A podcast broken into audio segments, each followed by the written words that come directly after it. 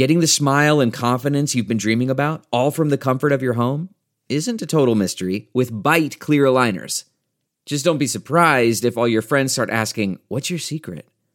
Begin by ordering your at home impression kit today for only $14.95. Byte clear aligners are doctor directed and delivered to your door. Treatment costs thousands less than braces, plus, they offer flexible financing, accept eligible insurance, and you can pay with your HSA FSA. Get 80% off your impression kit when you use code WONDERY at Byte.com. That's B-Y-T-E dot com. Start your confidence journey today with Byte. The Institute of Art and Ideas, articles, videos, and podcasts. Hello and welcome to Philosophy for Our Times, the podcast that brings you the world's leading thinkers on today's biggest ideas. Are our descriptions of the world independent from our morality? And should philosophy aim to interpret the world or to change it? On today's episode, we're discussing the relationship between morality and metaphysics, and whether putting morality first is a good idea when proposing theories. To help us debate the role of morality, we're joined remotely by cultural critic Raymond Tallis, novelist Joanna Kavenna, and philosopher Simon Blackburn. When you start trying to, as it were, uh, discover your morality through the lens of science or manipulate science through your moral stance, then sooner or later you're going to get bad science and actually bad morality. If you enjoyed today's episode, don't forget to like and subscribe wherever you get your podcasts.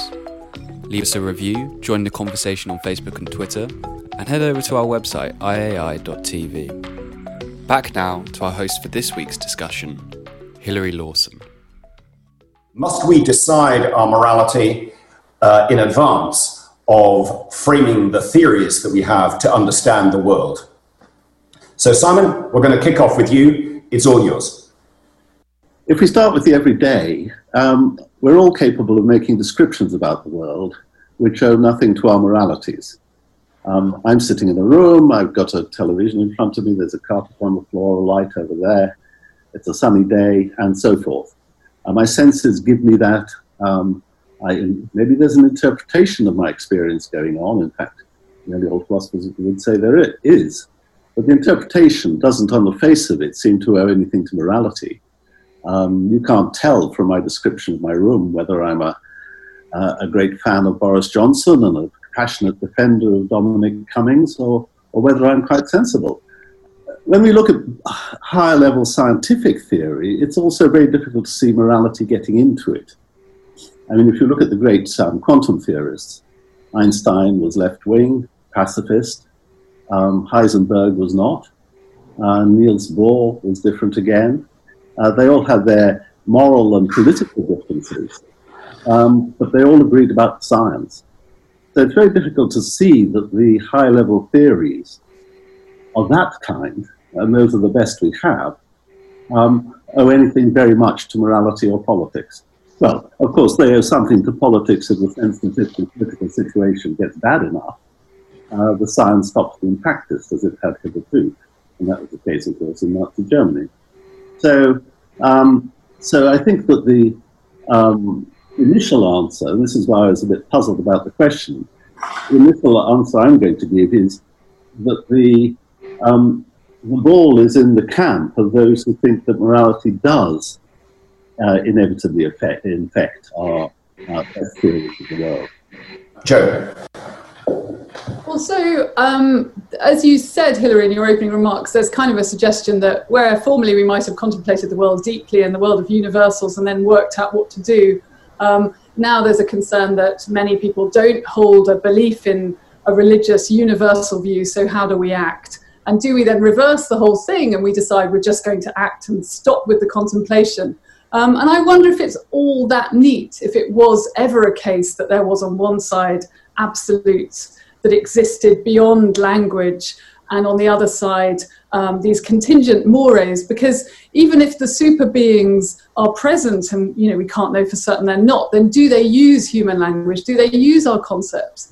Um, and the concepts themselves are deeply rooted in human lives, in contingent realities, metaphysics, doesn't originally mean, as we understand it, something beyond the physical world. It comes, we think, and we don't know for certain, but some poor editor in the first century BC trying to deal with Aristotle's work. And he suggests um, some of the works might be filed as ta meta, ta physica, the ones after the ones about nature. And from this, we have this wonderful change through history as language changes, and we now have a different sense. But equally, morality, again, if we try to cite it in the world, Cicero may have been the first person who coined it. Um, again, he's trying to translate from the Greek, he's trying to go into um, uh, trying to translate ethikos, um, and he reaches for a word, we don't know the origin of a Latin word, mos, um, which in its plural form means mores, the customs. And so we're within the contingent world all the time, and language changes in time, it changes its meaning. Words aren't these stable absolutes, and they're not gifts from um, a realm beyond language. That sounds very paradoxical. Um, so I think the question, though, you ask about foundation and how to act is really crucial, though, um, because if you're going to act in a reality, you do need to have a kind of sense of certain questions that have a partial or contingent answer. What is the reality that I'm dealing with? In some sense, you need to answer that. And who am I that must deal with this reality? Um, and again, to answer them, absolutely, you need to be eternal and omniscient. You need to be in all realities at all times. Um, so we can't do that. But there's a danger then we end up very discouraged. We end up like Bartleby, the scrivener, who can't do anything. Um, or we end up uh, like Meursault in L'étranger, who thinks because everything's meaningless, you can act without meaning, you may as well. And he kills a man for no meaning. So there's great peril and importance to this question. Um, and to offer one, I'm, I'm, running out of time, but to offer one very, again, to use the word contingent, possible answer. Um, there's another novel by Camus which is highly relevant to today, uh, La Peste, the plague, which he publishes in 1947. And in this, he gives his most interesting character, Rieux, a possible answer to the question, the two questions really that I posed. Um, what is this reality? Well, it's a plague and people are suffering appallingly. And who am I? Well, Rieux is a doctor, and he has a relative role, a very important role in that reality to save lives, to reduce suffering. And he hasn't answered the vast questions of what is everything, but he can act. He can act in this tragedy. And in a sense, Camus is saying, because he has this role, he is, in a sense, a fortunate man. So I mean, that I think we're in a certain amount of existential mayhem, whatever we do, because of these very strange and uncertain conditions of our existence. But I suspect we're trying for the least mayhem for ourselves and actually for others. Words create worlds, and I think also change in relation to the world. And I'd say, actually, though I don't really have time to advance this, philosophy is a kind of art in this respect borrowing a bit from Iris Murdoch, who borrowed a bit from Wittgenstein, um, because it does precisely that. It creates these worlds. Thank you, uh, Joe. And uh, uh, Ray, do you, uh, do you want to put your point of view, please? I mean, as a non professional philosopher, I've often been disappointed by the lack of connection between the most interesting parts uh, of philosophy, metaphysics, and ethics, how they don't connect uh, in, in any obvious way. Rather, as Simon said, um, and this, of course, as again what Simon said, it, it's a contrast to religion, where an account of the fundamental nature of the universe is inextricably connected with the way we should behave, mediated through a God. But on the other hand, it's one of the glories of philosophy that it's not in a hurry to be useful. Its curiosity is boundless, and the way it pursues its inquiries is not compromised by the desire to find a solution to the parochial problems of how human beings should get on with one another. And it's perhaps important to understand why this failure to connect ethics and, let's say, metaphysics is not an accident. We have to remind ourselves what metaphysics covers. Its boundaries are fluffy, of course, but most philosophers would agree uh, that it deals with fundamental things such as space and time, the stuff of the universe such as mind and matter, causation, necessity, substance, attributes, and so on. And you don't have to have a clear idea of what these are can conclude that they have little or nothing to do with morality. We're not likely to get a clear ought from such a huge is. And the nearest metaphysical, excuse me, the nearest metaphysical question, uh, perhaps, uh, that connects with morality is the question of whether or not we have free will. But only, that only relates to whether or not we can act fully voluntarily but not how we, we should act. Immanuel Kant did try to connect his metaphysics, or rather his critique of metaphysics, with a moral principle that we should, should so act as to treat people as ends in themselves, not merely as means to an end. But the connection remains unclear. And he felt that he'd identified the source of our free will, but I don't think he successfully identified what we should do with it. He obviously put forward some very famous general moral principles, but I'm not at all clear how they are connected with his critique of metaphysics. Perhaps Joanna or Simon can help me on this. And Plato sought to demonstrate the sovereignty of good from his ideas about universals. But again, it was not at all clear what good was, and certainly not at all clear that we would agree with him, or what little we know about what his idea of good was. I began by mentioning my disappointment that metaphysics doesn't guide us as to how we should behave, and equally that philosophical ethics does not or should not direct our metaphysical inquiry. But this separation does have some advantages. Philosophers can agree, disagree on things quite profoundly, but I don't recall occasions when, for example, dualists and substance dualists burnt each other's villages uh, because of some kind of moral issue. So, really, I feel that these two aspects of philosophy are really quite separate, and perhaps that's probably a good thing. But I'm willing to have my mind changed during the course of this discussion. Uh, so, thank you. Some very different uh, positions there, but it's a complex issue, and I'd like to begin to tease out the uh, issues between us by initially focusing on the exploring what is going on with our theories and our understanding of the world and whether they can indeed be independent of our values in the first place. We can then have a look at what we think about going on on the moral side of it in a moment. So, on, this issue of whether theories can be independent of the value system, I mean, Simon, a, century ago in the 1920s, at the outset of the analytic, uh, analytic project, philosophers, many philosophers at any rate, argued for a strict distinction between facts and values. Uh, so that you could just pursue facts independently of the values, and uh, they didn't have to, they didn't uh, impinge on your ability to see the facts. But doesn't that look rather impossible now, uh, a hundred years later? Um, I'm not sure it looks uh, different from it looked then. Um, uh, of course, we've got to be careful.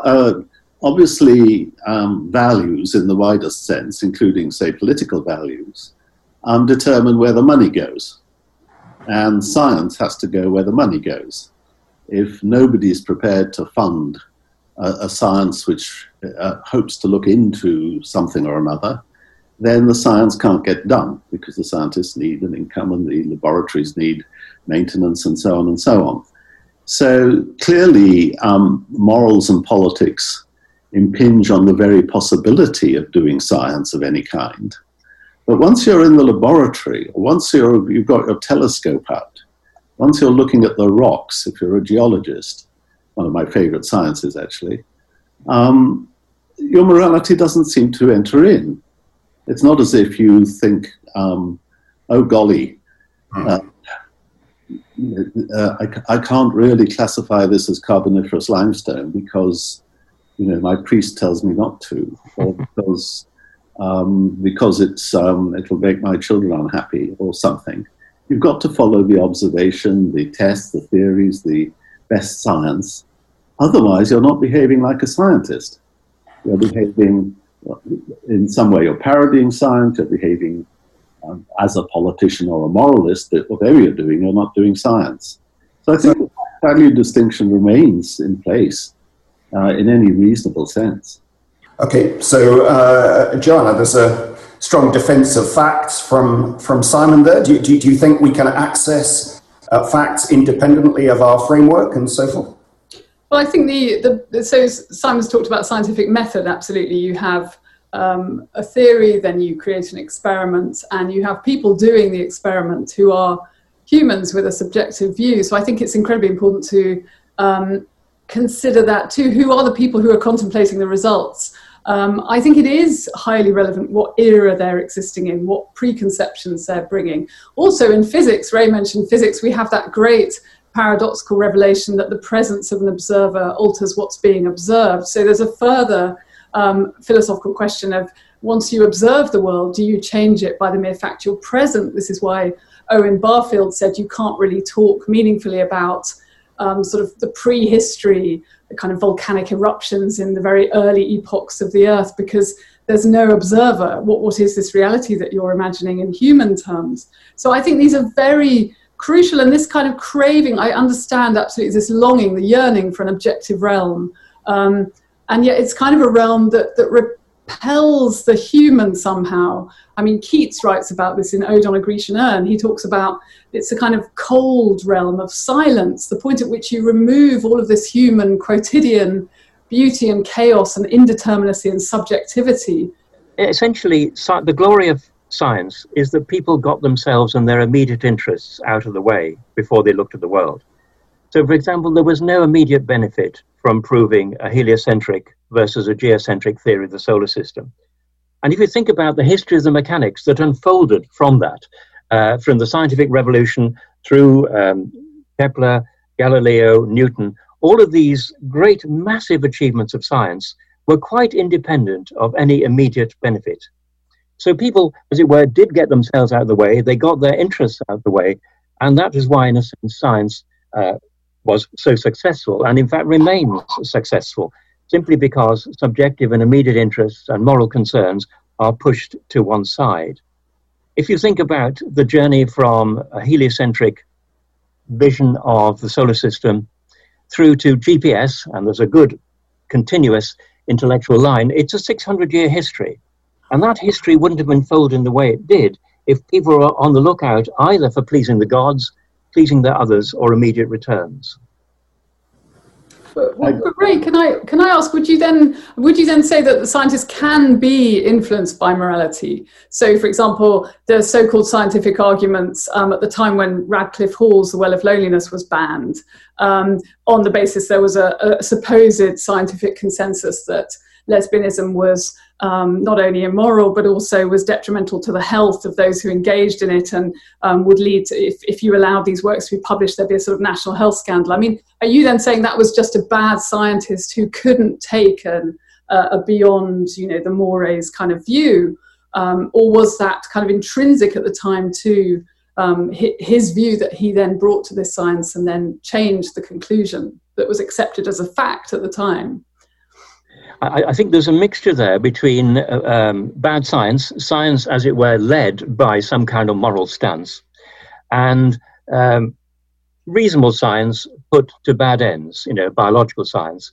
So I think that, I mean, that, that is, in a sense, I think it's a very good example, Joanna, of, of how when you start trying to, as it were, uh, discover your morality through the lens of science or manipulate science through your moral stance, then sooner or later you're going to get bad science and actually bad morality.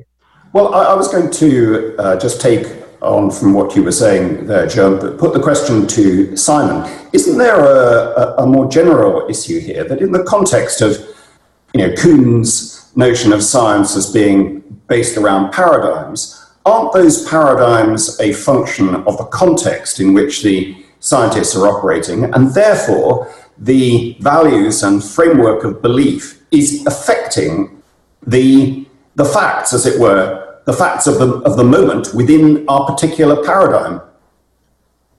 Um, I don't think that Kuhn, in, well, I mean, he's on record as not having intended a kind of relativism. Mm. I don't think that he thought that the paradigms uh, came from your surrounding moral and political world. He thought that the paradigms came from the history of your science as best you interpret it and inherit it. So you are locked into uh, what Ludwig Fleck, a Polish uh, historian of science working before Kuhn, had termed a Denkstil, a think style. um, and Kuhn changed that into the notion of a paradigm. Um, but, but as I say, what that means is you're, you're the inheritor and interpreter of a tradition in the science. It doesn't mean that you um, spring uh, spring into action, as it were, with a great deal of uh, moral and political baggage. It means you spring into action with a great deal of scientific baggage. And it's only the great scientists who manage to transcend that baggage and change the direction of their science. But can so, I, sorry, I just wondered about language though, because uh, again, aren't we in this? As I was trying to make the point at the, in my opening remarks that we're in this language that changes and is in, unstable, and words have these echoes and associations, and you have to express science in that language.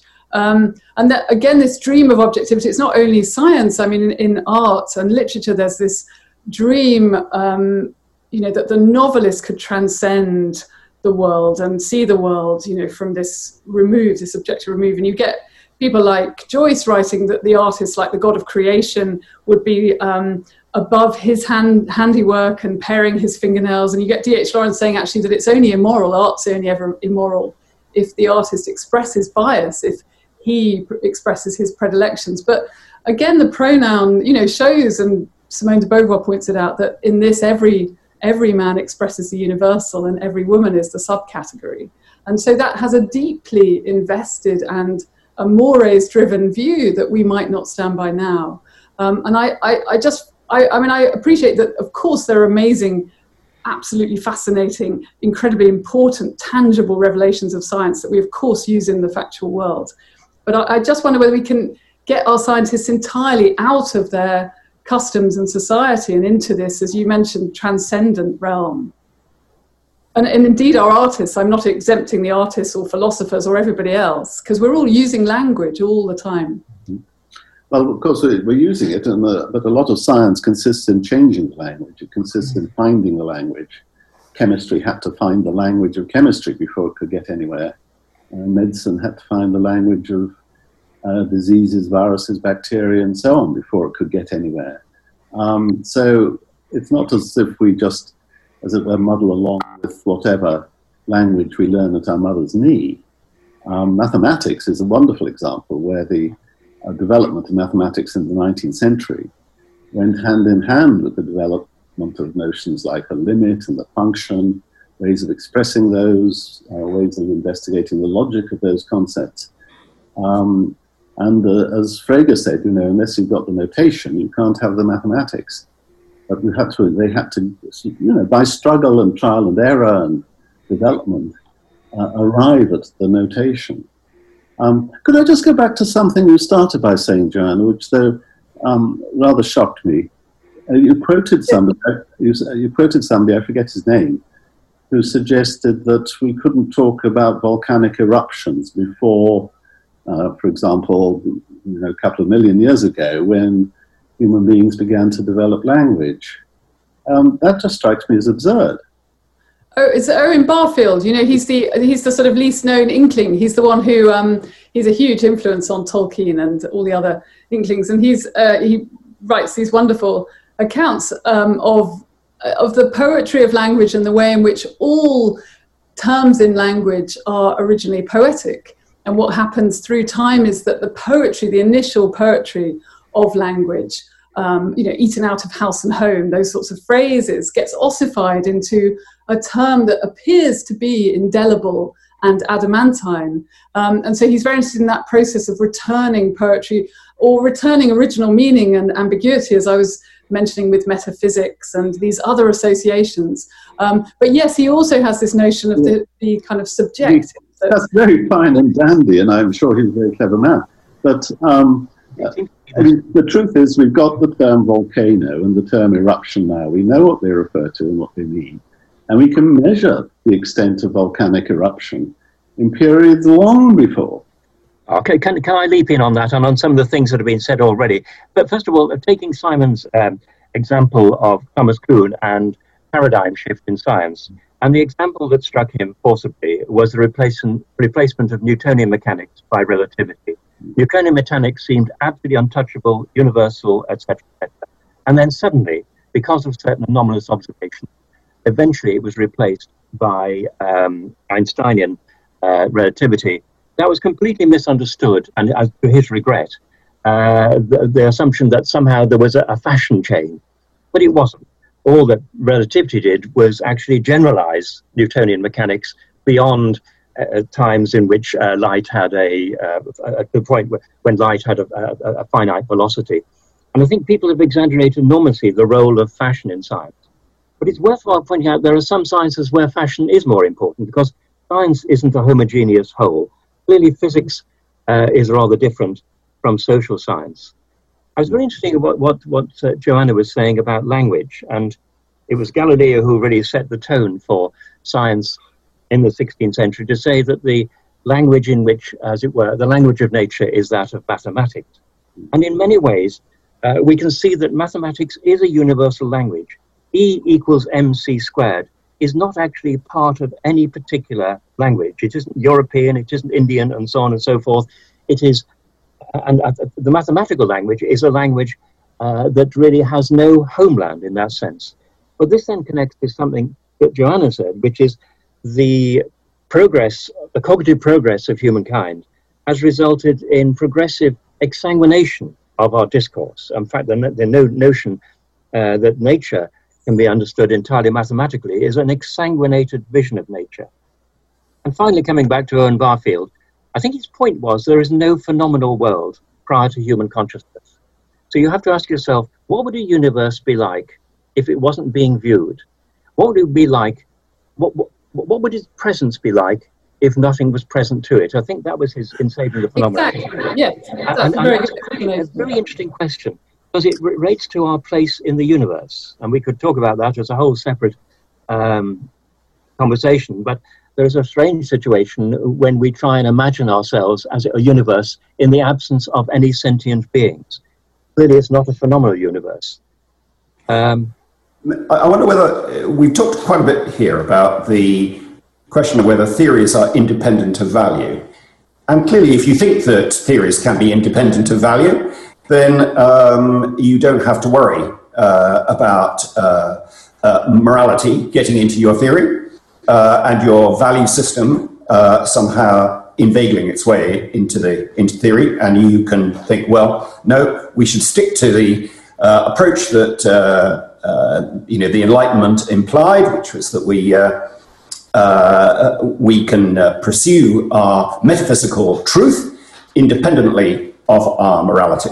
But if, on the other hand, you don't think that, and you think that um, uh, our, our, theories are value laden, then you've obviously got a problem of what the relationship is between the morality and the theory. So maybe at that point, we could move on to the, the other side of the story about, about the, the moral side of how we determine our morality and whether indeed our, our metaphysics affects the morality or uh, w- whether it precedes the uh, morality. So, um, Ray, h- how do you think we decide our morality? How, we how do we decide our moral position? And is that dependent on our, on our overall account of things, our understanding of the world, or does it somehow precede that? In the history of an individual, that's not the case. One doesn't arrive at a set of principles by ratio cognition, as it were, ratiocination. Uh, we, we absorb our morality from obviously our surroundings, family surroundings, and beyond that. Um, and we arrive at some universal principles, such as do unto others as others would do unto you, and so on and so forth. And they are not, it seems to me, and Alan and Joanna, I suspect, we know more about this than I am, but it, they, these aren't the kind of things that are rooted in a world picture. They're much more rooted in the give and take of everyday life.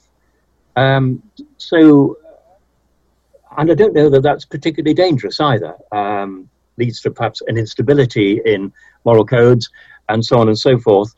But um, I, am not too sure that we would arrive at a better morality if we're able to root in it in some idea of the nature of the universe and indeed of our place in it. Clearly, in religion, there is this endeavor to fuse morality and cosmology um, and look where that's, you know, didn't go terribly well, did it? Um, so, so I'm not clear. Are, are, you saying that we draw our morality as the result of our understanding of the world, or that it's independent of our understanding of the world? I, I think we grow into our morality as a result of encounters with others, what we're told to do, and so on and so forth, uh, in, in a very sort of practical way. When we start brooding on a utilitarianism versus you know, universalism versus and so on. That's much later. And I'm not too sure how much that feeds back into the morality of um, nations and individuals in nations. It's difficult to know whether we begin with principles and look how they might be applied, principles rooted in some idea of the nature of the universe. That's highly unlikely. We tend to start our morality as very, very applied morality, part of the in- interaction between ourselves and our immediate human surroundings to begin with. So, jo- Joanna, do, do, do, you, do you think our, our morality follows our understanding or leads our understanding?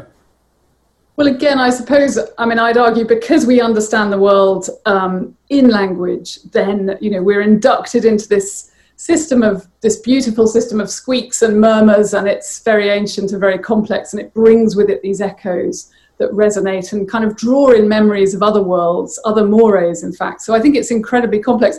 I agree with what Ray is saying that um, once inducted into this kind of overarching reality that is the language we talk to ourselves and others in, um, of course, we then interact further with society. And, and again, I agree, I think, with Ray, that I don't think um, there's a notion that somehow morality becomes very um, fragile once you lose a sense of adamantine universals. And yet, equally, you could argue on the other side that if you have adamantine universals, you may commit, um, you know, acts of violence upon others justified by them.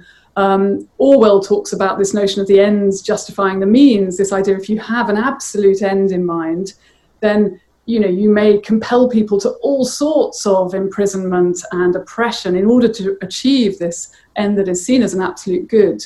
But actually, really, we live in the means. Do we ever attain the absolutely perfected end? So, I mean, I, I, I think I'd say that because we're in this contingent, I guess I would return to the Camusian idea that you the situation's equally um, baroque and mysterious for everybody, um, and extraordinary acts are uh, made by people out of these astonishing forms of altruism for others, and and that's rather extraordinary and beautiful, and that's something to be sort of clung to despite the existential peril that attends overall.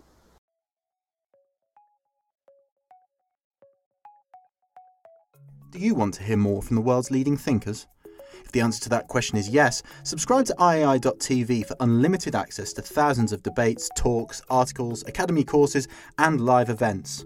Are you bored of the surface level news, politics, sports, and entertainment coverage on your newsfeed?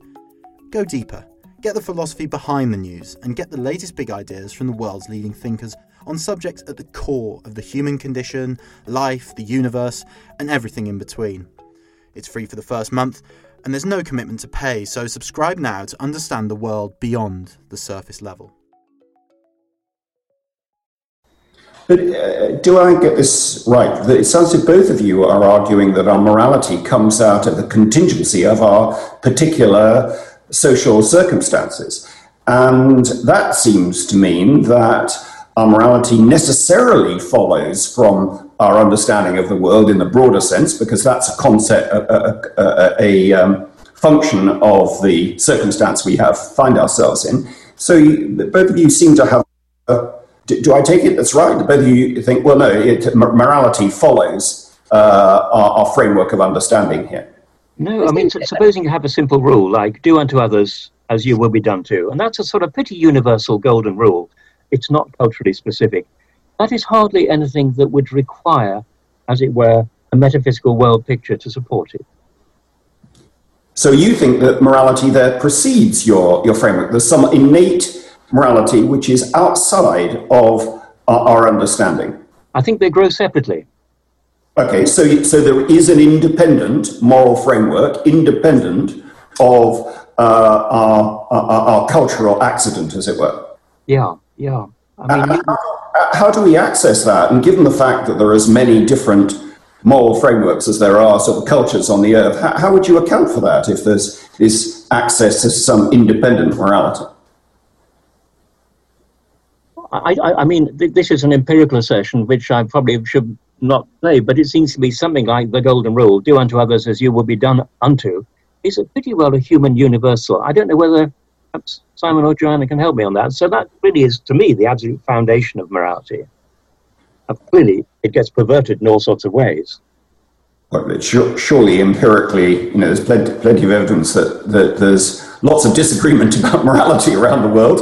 And there are people who think they are doing profoundly moral things that you would be profoundly opposed to. And if they've got some sort of intuitive, innate moral sense, why do they come to a different conclusion than you do? Because it's mediated through different, different social norms. Okay.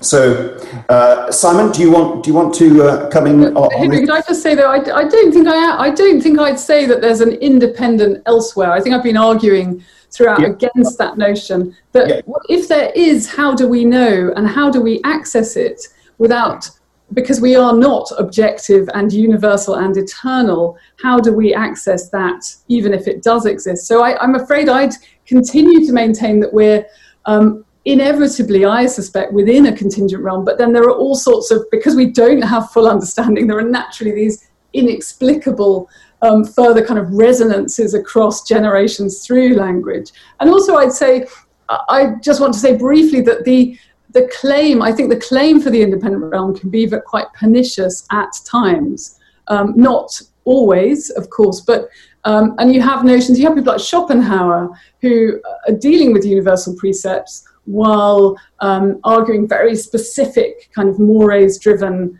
uh, views, for example, about women lacking reason and so on. So you, you have claims of universality that clearly aren't. And I think to constantly be skeptical about that tradition is probably quite a good thing. Simon. Hmm.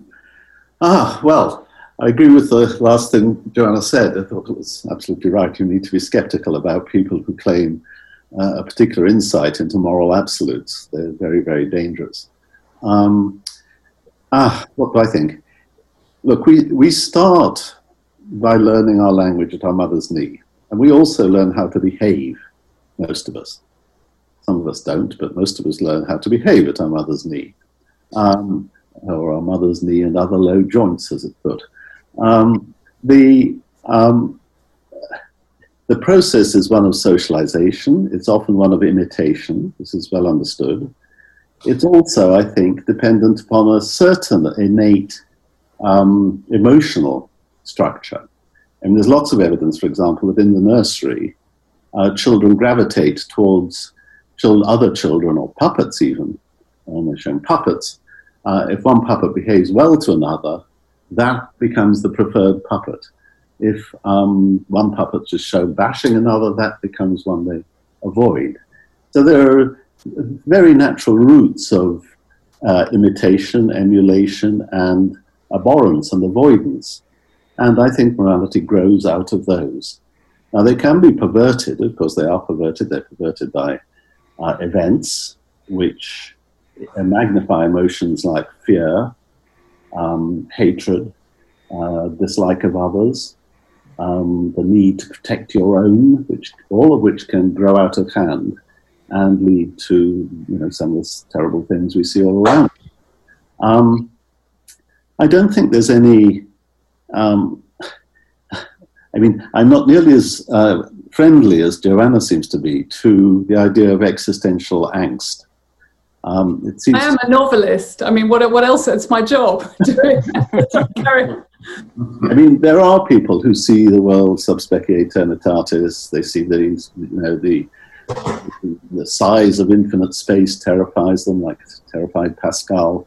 Um, the, the deep geological time is terrifying. Uh, the sense that the world is one day going to end is terrifying. Other people, and I'm one of them, see the world in perspective. What's near to me is large and important. What's far away is not. The great Cambridge philosopher F.P. Ramsey said that he didn't see the world um, in, um, in, in, in, a, in a sort of three dimensional spatial perspective. He saw it in the human perspective.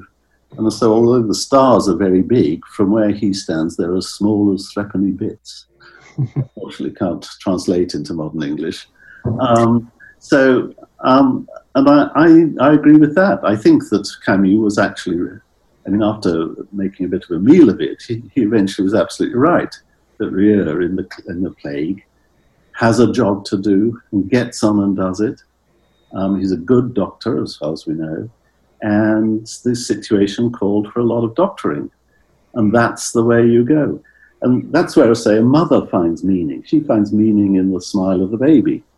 She doesn't worry about meaning disappearing because when she looks at the moon, it's not there. Um, it's the baby's needs which occupy the forefront of the mind. It's other people's needs which frequently occupy the forefront of our minds. Uh, I wonder whether, uh, again, having explored the question of the extent to which uh, theory can stand on its own and whether morality can stand on its own, we can return to the sort of bigger question that we started with in that in mind. Um, so Marx famously said, uh, philosophers have only interpreted the world. The point is to change it. So can we return to this question of whether somehow the point should precede the understanding?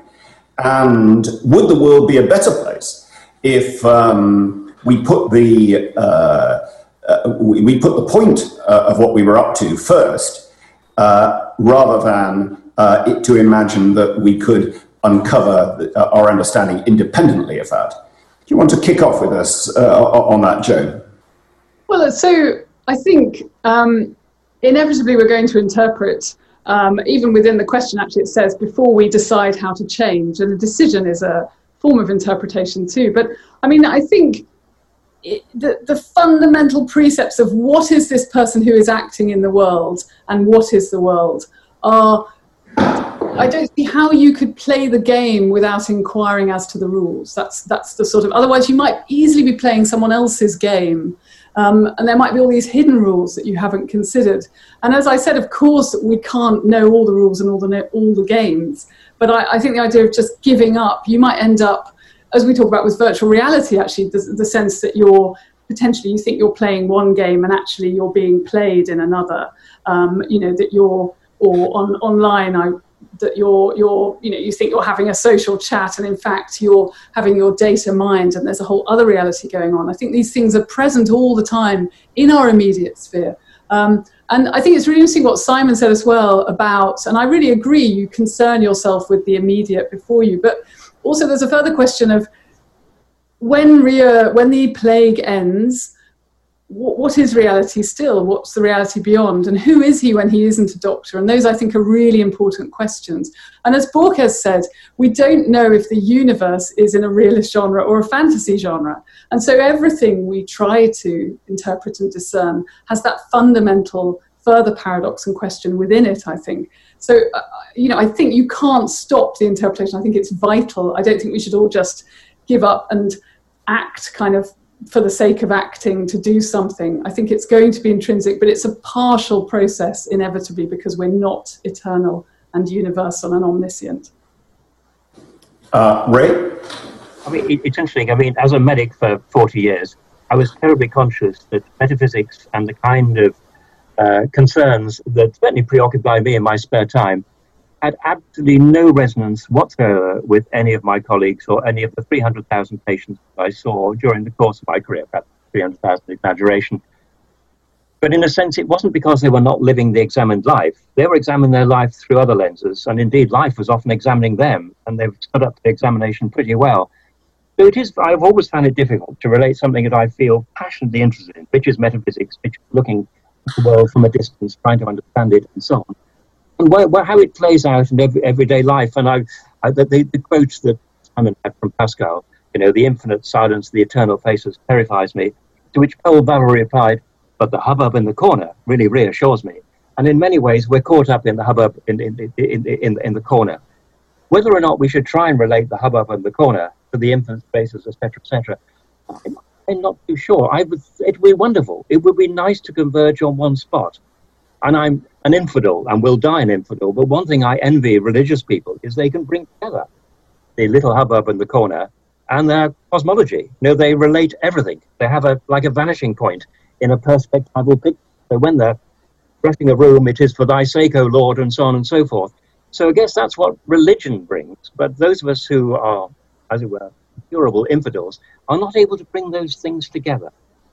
And when they try to bring them together, there's trouble. I mean, I think Camus was very, very concerned about the consequences of having vast ideas for changing the future of humanity, Marxist ideas. That's why he fell out with Sartre and so on.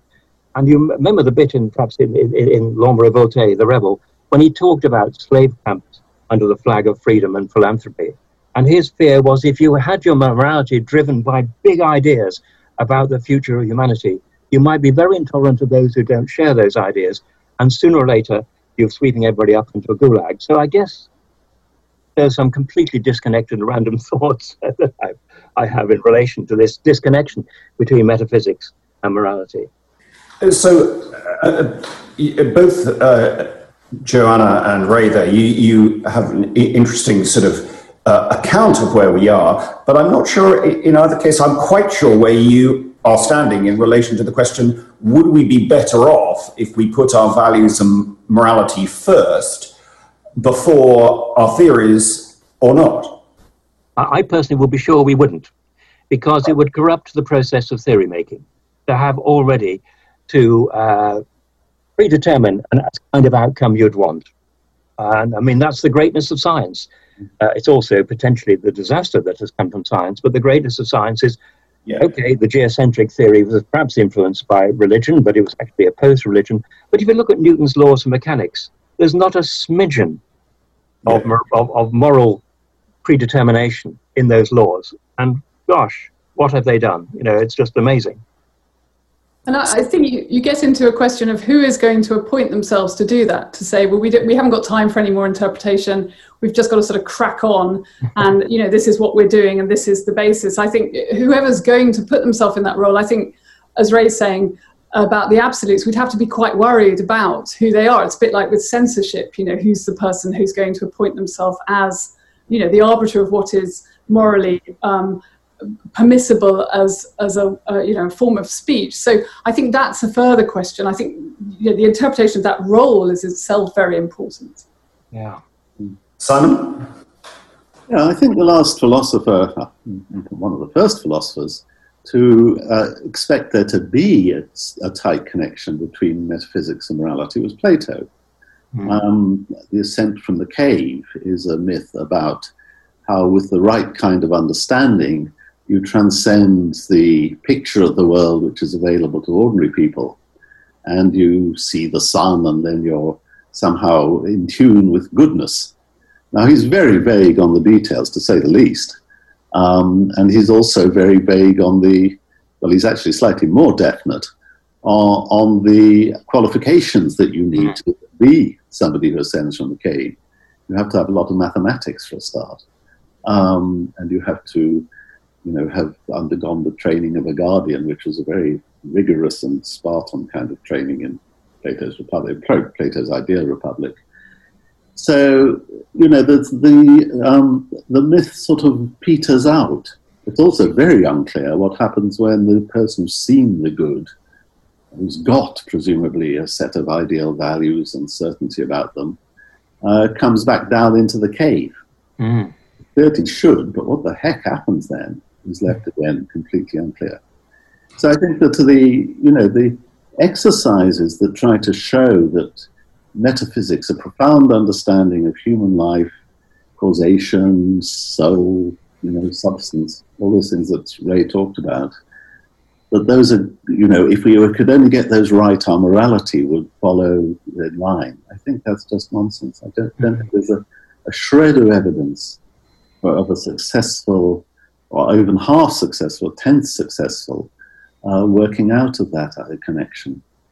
But the other way around, do you, do you think that if we put our values and morality first, this would lead to better theories and, uh, or would it result in chaos? I think I agree with Ray. It results in chaos. Look at Stalin. Look at biology under Stalin. Mm-hmm. Um, the yeah.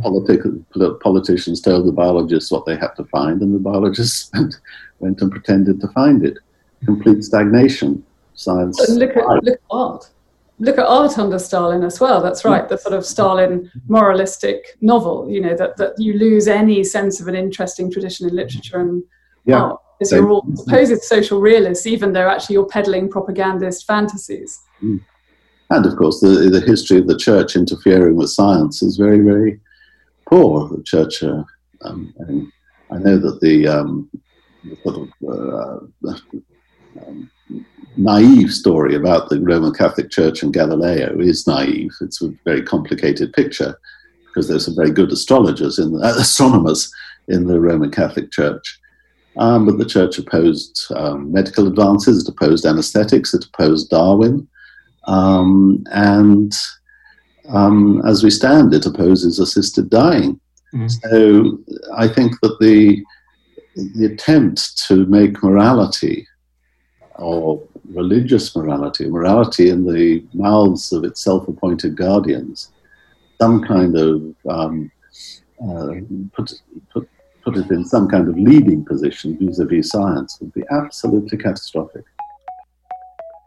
Thanks for listening to this week's episode of Philosophy for Our Times. Remember to like, subscribe, and review wherever you listen. And tune in next week for more big ideas from the world's leading thinkers. You know how to book flights and hotels. All you're missing is a tool to plan the travel experiences you'll have once you arrive. That's why you need Viator. Book guided tours, activities, excursions, and more in one place to make your trip truly unforgettable. Viator has over 300,000 travel experiences to choose from. Everything from simple tours to extreme adventures and all the niche, interesting stuff in between. So you can plan something that everyone you're traveling with will enjoy. Real traveler reviews give the inside scoop from people who've already been on the experiences you're considering. So you can plan with confidence. Free cancellation helps you plan for the unexpected. And 24 7 customer support means you can travel worry free. Download the Viator app now and use code Viator10 for 10% off your first booking in the app. Find travel experiences for you. Do more with Viator.